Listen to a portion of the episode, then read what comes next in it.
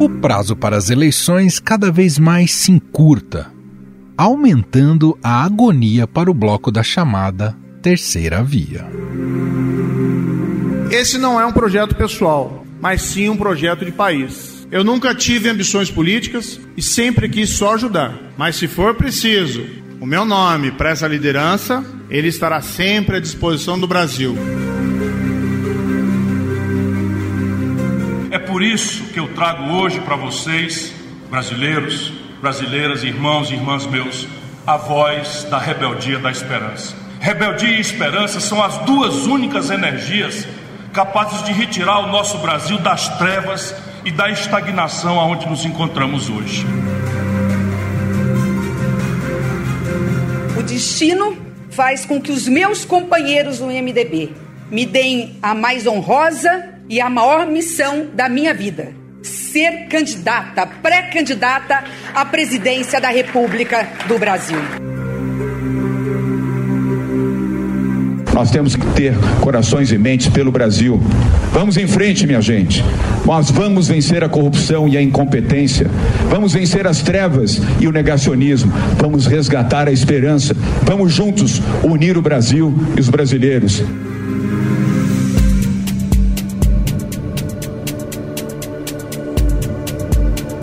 Convencionou usar esse termo, terceira via, alimentado pela expectativa que algum candidato possa rivalizar com o embate já estabelecido entre Lula e Bolsonaro. A cada nova rodada de pesquisa, a disputa se mostra cada vez mais consolidada entre o petista e o atual mandatário, o que não quer dizer que o cenário não possa mudar. Foi divulgada hoje a pesquisa eleitoral da Quaest Genial. Vamos ver o resultado para o primeiro turno das eleições na pesquisa estimulada, ou seja, quando são apresentadas as opções de candidatos aos entrevistados. O ex-presidente Lula, do PT, aparece com 45%. O presidente Jair Bolsonaro, do PL, vem em seguida, 23%. Sérgio Moro, do Podemos, tem 7%, empatado com Ciro Gomes, do PDT. João Dória, do PSDB, e André Janones, do Avante, aparecem com 2%. Simone Tebet, do MDB, tem 1%. Rodrigo Pacheco, do PSD, e Felipe D'Avila, do Novo, não pontuaram. Brancos ou nulos, 8%. Indecisos, 5%. Voltamos ao calendário. O prazo para a desincompatibilização dos atuais cargos para quem for disputar a presidência da República termina em 2 meses. O início das convenções partidárias será daqui a 5. Pode parecer mera formalidade, mas esses marcos temporais já definem muita coisa, em especial a distribuição do dinheiro do fundo eleitoral. Quanto menos competitivo se mostra o presidenciável, maior é a pressão de candidatos ao legislativo para que sua campanha empobreça financeiramente.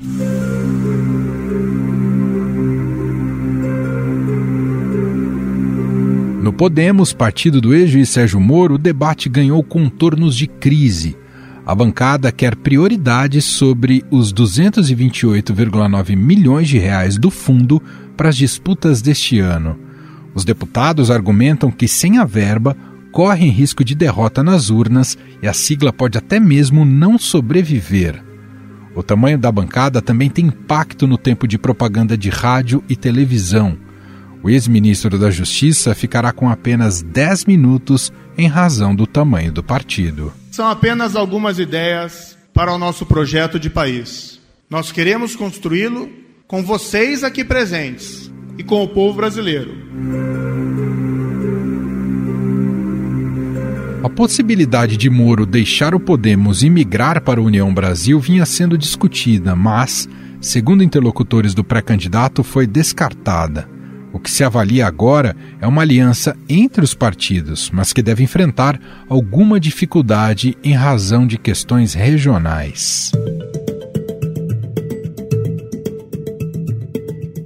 No PSDB, a disputa por recursos do fundo eleitoral deve levar a uma debandada de parlamentares. Pelos cálculos de lideranças tucanas, entre 6 e 10 dos 32 deputados, devem deixar a sigla. Os tucanos tinham a terceira maior bancada em 2014, com 54 deputados. Agora elegeram 29, caindo para o 9º lugar. Até mesmo o governador do Rio Grande do Sul, Eduardo Leite, que perdeu as prévias do partido para Dória, afirmou ao Estadão que a avaliação da gestão dele no governo de São Paulo preocupa uma ala do partido. O temor é que a rejeição de Dória, dentro do próprio estado, que chegou a 38% em dezembro, segundo pesquisa Datafolha, impeça o crescimento do projeto presidencial da sigla. Em setembro, 38% dos entrevistados consideravam o governo Dória ruim ou péssimo. É o mesmo índice da nova pesquisa.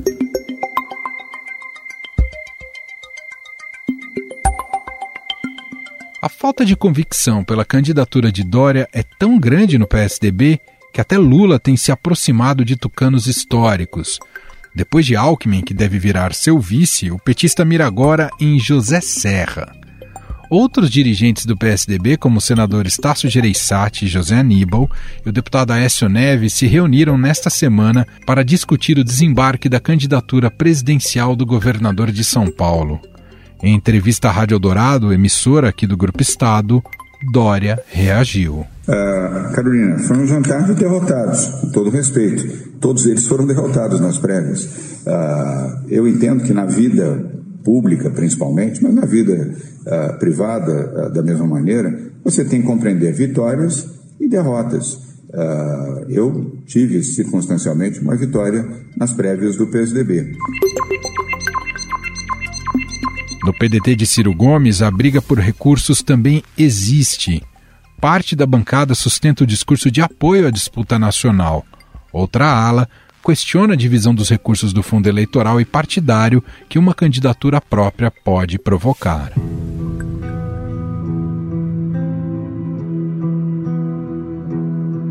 A mais recente pesquisa de intenção de voto mostra que o cenário não parece estar nada favorável para esta terceira via. No levantamento da Genial Quaest, nem Sérgio Moro e nem Ciro Gomes aparecem com 2 dígitos, patamar que ambos já tinham alcançado em meses anteriores. André Janones, do Avante, e João Dória, do PSDB, registraram de 2% a 3%. Simone Tebet, do MDB, 1%. E Rodrigo Pacheco, do PSD, e Felipe D'Avila, do Novo, não pontuaram. Com esses resultados, até quem parecia irredutível em lançar candidatura própria já está repensando. Cansamos de ouvir o ex-prefeito Gilberto Kassab, que comanda o PSD, defendendo Rodrigo Pacheco como seu presidenciável. Agora, após conversas reservadas com Lula e com a própria falta de empolgação de Pacheco, Kassab já declarou que uma aliança com o PT no primeiro turno da eleição não é impossível. Não é nem a questão de ser respeitoso com o PT, mas em respeito a esses companheiros, eu não posso dizer que é impossível. Companheiros tão importantes no partido, que a gente não tenha uma aliança no primeiro turno, eles merecem todo o nosso respeito, são pessoas que é impossível o partido ter uma decisão sem a participação deles. Então, eu digo que em homenagem a eles, a gente não pode dizer que a chance não existe, mas eu posso lhe dizer que é praticamente certo que nós vamos ter uma participação no primeiro turno, candidatura própria.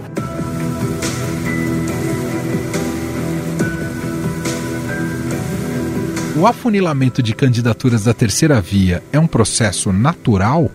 Só vão ficar os mais competitivos? Para analisar esse emaranhado político e a viabilidade dessas candidaturas fora da polarização de Lula e Bolsonaro, vamos conversar com o cientista político Humberto Dantas.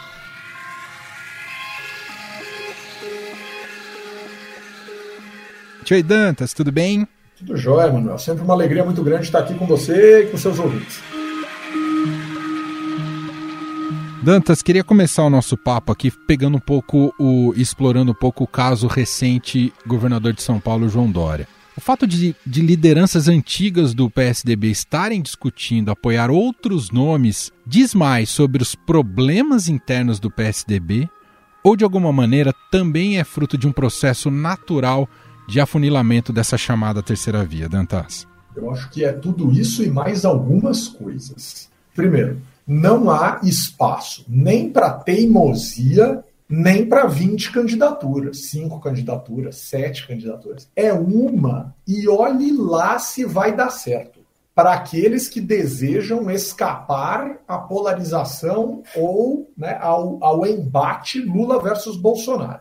Se a gente considerar, Emanuel, que a gente tem aqui algo em torno de 65% a 70% do eleitorado já posicionado entre essas duas candidaturas hoje, e que se eu somar os acostamentos dessas candidaturas, não vou chamar de terceira via, mas os acostamentos dessas duas candidaturas polarizadas são Sérgio Moro, acostamento de Bolsonaro, Ciro Gomes, acostamento de Lula. É área de escape. Então eu tenho mais 7 para cada um. Eu estou indo quase para 85% dos eleitores posicionados nas duas vias e suas respectivas áreas de escape.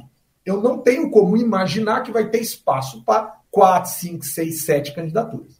E aí, João Dória colhe resistências ao seu nome, porque ele não é um político hábil na sua curta história eleitoral para cultivar os acordos, os apoios e as lógicas plurais que ele precisaria ter colecionado para ser candidato natural ao Palácio do Planalto. Ele tem dificuldades internas no PSDB, porque o PSDB é um partido rachado, em parte por conta dele mesmo, que inclusive em 2019 chegou a querer inventar um tal de um novo PSDB, com esse novo escrito em laranja, que é uma coisa muito estranha aos tucanos mais conservadores ou mais tradicionais. Os políticos mais antigos percebem que precisa existir um mínimo de convergência nesta tal terceira via da qual se fala. E existe um universo bolsonarista envergonhado dentro do PSDB, que atua dentro da Câmara dos Deputados, que está muito mais propensa, inclusive, a mudar de partido na janela de troca partidária do que a propriamente apoiar João Dória. Para completar, o seu adversário, o seu principal adversário, Eduardo Leite, com quem ele poderia convergir para uma tentativa de uma união do partido, tem um pé no PSD, um pé ao dizer que não tem muito interesse em apoiar Dória. Enfim, Eduardo Leite não é um político que está próximo do governador de São Paulo. Fica difícil para o PSDB querer ser feliz numa atitude dessa ou numa atividade dessa com um candidato que, para além de tudo, tem desoxigenado o que já tinha de pouco em termos percentuais nas pesquisas. As de hoje falam em 2% e nunca chegou perto de 10%. O fato desses que estão falando em desembarcar do Dória citar o nome de Simone Tebet, mas a Simone Tebet também não tem pontuado bem nas pesquisas. É só, digamos, um argumento vazio, porque no fundo o PSDB está se dando conta que não tem candidato viável, Dantas? O que precisa ser feito aqui são mais duas avaliações. Primeiro, no que diz respeito a rejeições. A de Dória é muito alta, de acordo com as pesquisas. Dória é um dos políticos mais rejeitados que colocaram seu nome desde cedo na disputa presidencial. Seja porque ele tem sido alvo sistemático de brincadeiras e de comentários de muito mau gosto e muito infantis por parte de um presidente da República que se caracteriza pela infantilidade e pelo mau gosto, seja também porque ele se colocou de uma maneira muito intensa no debate nacional, principalmente acerca da questão da vacinação, transformando ações e atitudes muito relevantes para o universo de combate ao Covid-19 em algo muito escancaradamente associado à campanha. Então, Dória, eu tenho para mim que Dória ou a sua equipe, seja a sua equipe de governo, seja a sua equipe de campanha, e há uma sobreposição preocupante, inclusive do ponto de vista legal, nessa lógica de uso de governo em benefício de campanha, mas isso é histórico no Brasil e é absolutamente amplo em termos de partidos, de atitudes de governantes, mas Dória exagerou na dose, literalmente, no que diz respeito ao quanto ele tem se apresentado à sociedade como um sujeito que, para além de ser governador e para além de estar preocupado efetivamente, e ele fez bem esse papel de se mostrar preocupado, mas ele exagerou na dose de aparição e o eleitorado tende muitas vezes a punir isso.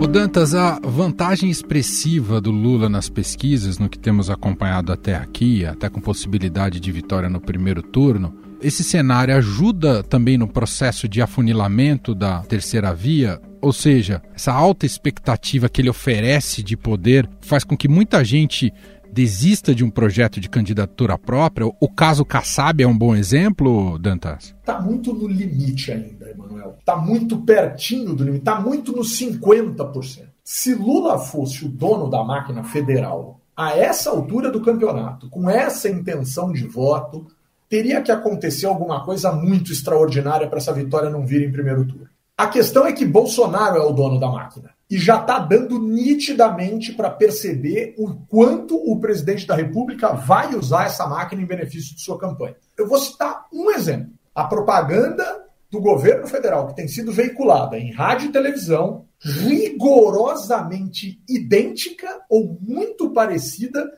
com grande parte do discurso que Bolsonaro proferiu no Congresso Nacional na abertura dos trabalhos legislativos desse ano e, muito provavelmente, o que vai dar o tom de sua campanha. Só isso já mostra o tamanho da potência da máquina para se comunicar com a sociedade, dentre outras coisas, como distribuição de recursos, investimentos públicos, por menor que seja o nível de investimento esse ano em termos orçamentários e outras coisas. Então, há uma chance real de Lula hoje ganhar a eleição no primeiro turno, mas há uma chance, na minha percepção, ainda maior de Bolsonaro forçar um segundo turno, dada a força que ele tem em termos de elementos às mãos para fazer com que isso aconteça. Aí vem o segundo ponto. Os partidos, ao observarem isso, ou eles se fecham em pouquíssimos nomes, e aí eu concordo com você, pode existir uma lógica centrípeta, ou seja, de trazer para perto, né, de trazer para o centro muitos atores, porque percebem que não vai ter espaço para muitas, assim como alguns atores vão se decidir no primeiro turno por Bolsonaro ou por Lula. Por exemplo, o Progressistas já optou por Bolsonaro, apesar de Ciro Nogueira, ministro de Bolsonaro, liberar o Progressistas no horário que vai voltar partidário gratuito. A gente sabe que os partidos vão se forçar a ter posicionamentos. Então, o PSD de Kassab é o PSD de um partido, de um político muito hábil, que volta a conversar com Lula, que provavelmente não estará com Bolsonaro, mas também não descarta a terceira via. Não à toa convidou Eduardo Leite para fazer parte das suas frentes. Não à toa, até outro dia, tinha Rodrigo Pacheco, que chegou a ser praticamente lançado para candidato ao Planalto. Então, Kassab é aquele político que gosta de descer o rio com um pé em cada canoa. E, normalmente, não tende a cair na água, mas tende a aparecer em canoas aleatórias. O PMDB chegou a falar, a despeito de ter Simone Tebet, que podia se envolver numa federação do PSDB, que podia, até mesmo, Luciano Bivar disse isso essa semana, se envolver numa federação com a União Brasil, que foi autorizada a nascer essa semana, e poderia até mesmo receber Geraldo Alckmin para que Geraldo Alckmin fosse vice de Lula pelo MDB, mas também pelo PV, pelo Solidariedade, pelo PSD e pelo PSB. Percebe, Emanuel? Todo mundo quer ter 3 ou 4 janelas no quarto para dizer que não perdeu a vista. E aí fica essa confusão de narrativas e eu acho isso sempre incrível de ser observado. Eu acho que é isso que mais me motiva a ser cientista político. Quero te ouvir também sobre outro aspecto que está pesando nesse jogo eleitoral, nessa fase, né, pré-eleições, né, ou pré-campanha, digamos, mais ostensiva. Esses nomes da terceira via tendem a ser pressionados também, Dantas, pela questão do dinheiro, já que eles tendem a drenar uma parte do dinheiro do fundo eleitoral. Há mesmo uma espécie de crise existencial entre fortalecer o partido, e esse fortalecer o partido seria fortalecer as eleições proporcionais, ou bancar uma candidatura presidencial, mesmo com todo o volume do fundo para essas eleições? Na economia é o dilema da grana, né? O sujeito tem que fazer uma escolha racional. Essa é a lógica basilar, quer dizer, quanto mais votos nós conseguirmos para as eleições de deputado federal, principalmente, quanto mais cadeiras nós conseguirmos para a Câmara dos Deputados, principalmente, maior o acesso aos recursos públicos destinados aos partidos e às campanhas eleitorais. Qualquer partido minimamente inteligente vai dizer, então eu preciso despejar dinheiro nas minhas bancadas ou nas minhas chapas de deputados federais, escolhendo, obviamente, ora aquele, ora aquela que vai alavancar mais votos. Aí a justiça vem e interfere nisso. Não pode esquecer, tem que ter distribuição de gênero, tem que ter distribuição de etnia, senão os grandes líderes partidários esquecem, né? Eles pegam para eles só dão para quem tem chance, coisas dessa natureza. Aí alguns vão dizer, não, mas em certas ocasiões, ter candidato a presidente pode ajudar a alavancar certas bancadas, ter candidato a governador em determinados estados pode ajudar a alavancar tais bancadas. E aí, Emanuel, a gente vai vendo a convivência de diferentes estratégias para se atingir esse objetivo comum. Só que dentro desse objetivo comum, que é ter mais grana para se fazer mais viável em termos partidários, lembrando que esse ano tem também mais um capítulo da cláusula de desempenho, que é mais um elemento que os partidos precisam cumprir para ter acesso a dinheiro, existem sonhos de grupos políticos, de personalidades que dizem, eu quero ser presidente da República. Caso emblemático, 2 casos emblemáticos, Ciro Gomes e Sérgio Moro. Mas vamos para a novidade nessa dupla, que é Sérgio Moro. Por que tanta dificuldade dentro do Podemos? Primeiro porque o Podemos é governista, e vira e mexe alguém lá dentro tem que lembrar que eles têm candidato para eles se oporem de alguma maneira a alguma pauta do presidente da República. Mas via de regra, vota-se com o governo, deve-se ganhar recurso por conta disso, deve-se ter acesso ao tal orçamento secreto, né? Cujo nome já diz tudo, por isso que é deve ter. E aí você imagina, Emanuel, eu ligo para você e digo, Emanuel, vota do jeito que eu quero, que eu te libero o recurso e aumento sua chance de se reeleger, ou você tem que votar contra, ou fingir que não é favorável ao governo, para dar apoio para um sujeito que o governo não gosta e que você não gosta, porque Moro passa longe de ser unanimidade na classe política. Ele não é nem benquisto por grande parte da classe política. O Moro, aproveitando as Olimpíadas de Inverno, o Moro tem que ganhar a medalha de ouro do esqui ou da patinação ou do snowboard, sendo que ele nunca subiu num esqui, num snowboard ou num patins. Vai ficar difícil para ele. Para a gente finalizar, Dantas, vou pegar aqui um argumento comum desses nomes que estão pontuando mal nas pesquisas. Via de regra, quase todos dizem que no período da campanha a coisa vai mudar, porque daí o eleitor vai estar mais atento à campanha, ao debate, isso torna o cenário aberto. Esse argumento faz sentido? A campanha torna ainda a coisa podendo mudar muito esses números e os desempenhos, Dantas? Emanuel, claro que muita coisa muda, mas a pesquisa mais recente que a gente tem às mãos, a Genial Quaest que saiu essa semana, 74% do eleitorado de Lula diz que está consolidado, diz que não vota de outro jeito, que vai votar com Lula.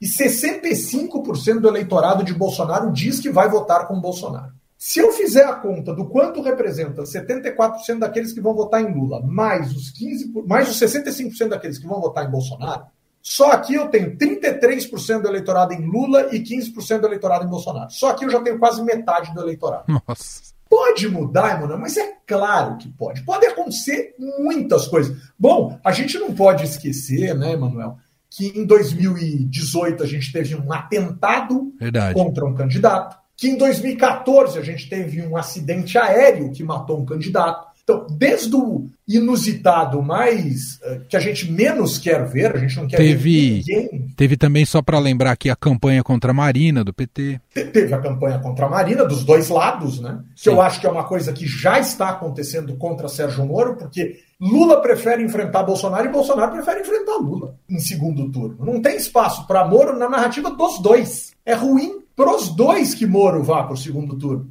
Então não faz sentido. Então, assim, ritmo das campanhas, os fenômenos mais inusitados possíveis, a genialidade do marketing, as mais diferentes estratégias, os cálculos dos eleitores. Vamos lembrar, em 2014, a lógica de swing voters, né, como a gente chama nos Estados Unidos, né, daqueles que ficam swingando entre uma coisa e outra, a swingada, né, que o eleitor brasileiro ficava dando entre Aécio e Marina, cada vez que ele fazia uma conta nova de quem era mais capaz de vencer Dilma. O Ciro Gomes tentou isso em 2018, dizendo, não votem na Haddad, votem em mim, porque eu sou mais capaz de ganhar do Bolsonaro no segundo turno. O Covas tentou fazer isso, chamando o Brizola e o Lula em 89 para enfrentar o Collor no segundo turno. E o Covas teria ganho do Collor. Nem o Brizola nem o Lula teriam ganho, diziam as pesquisas da ocasião. Uhum. Então, Emanuel, tem muita coisa para acontecer. Mas 2018, por exemplo, mostrou que quem esperava, quase que como um dom divino, que voto caísse do céu a partir do instante em que a grande estrutura da campanha mostrasse o caminho dos ventos e das rosas, dançou. E não dançou pouco. Né? Então, Tudo pode e nada pode acontecer. Resposta à sua pergunta. Não sei, né? Mas pode acontecer. Mas é improvável que seja assim, desse jeito. Que um candidato que tenha entre 0% e 1% de repente apareça no segundo turno. É muito pouco provável. Cientista político Humberto Dantas, coordenador do blog do podcast Legislativo, gentilmente mais uma vez batendo esse papo com a gente. Obrigado, viu, Dantas? Eu que agradeço, Manuel. Sucesso a você. Um grande abraço aos ouvintes.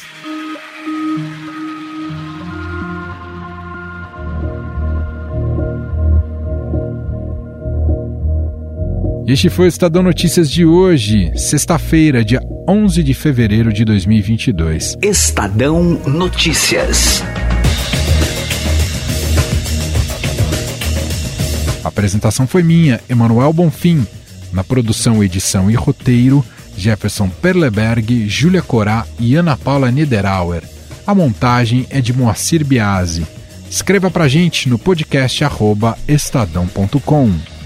Um abraço para você, um ótimo fim de semana e até mais.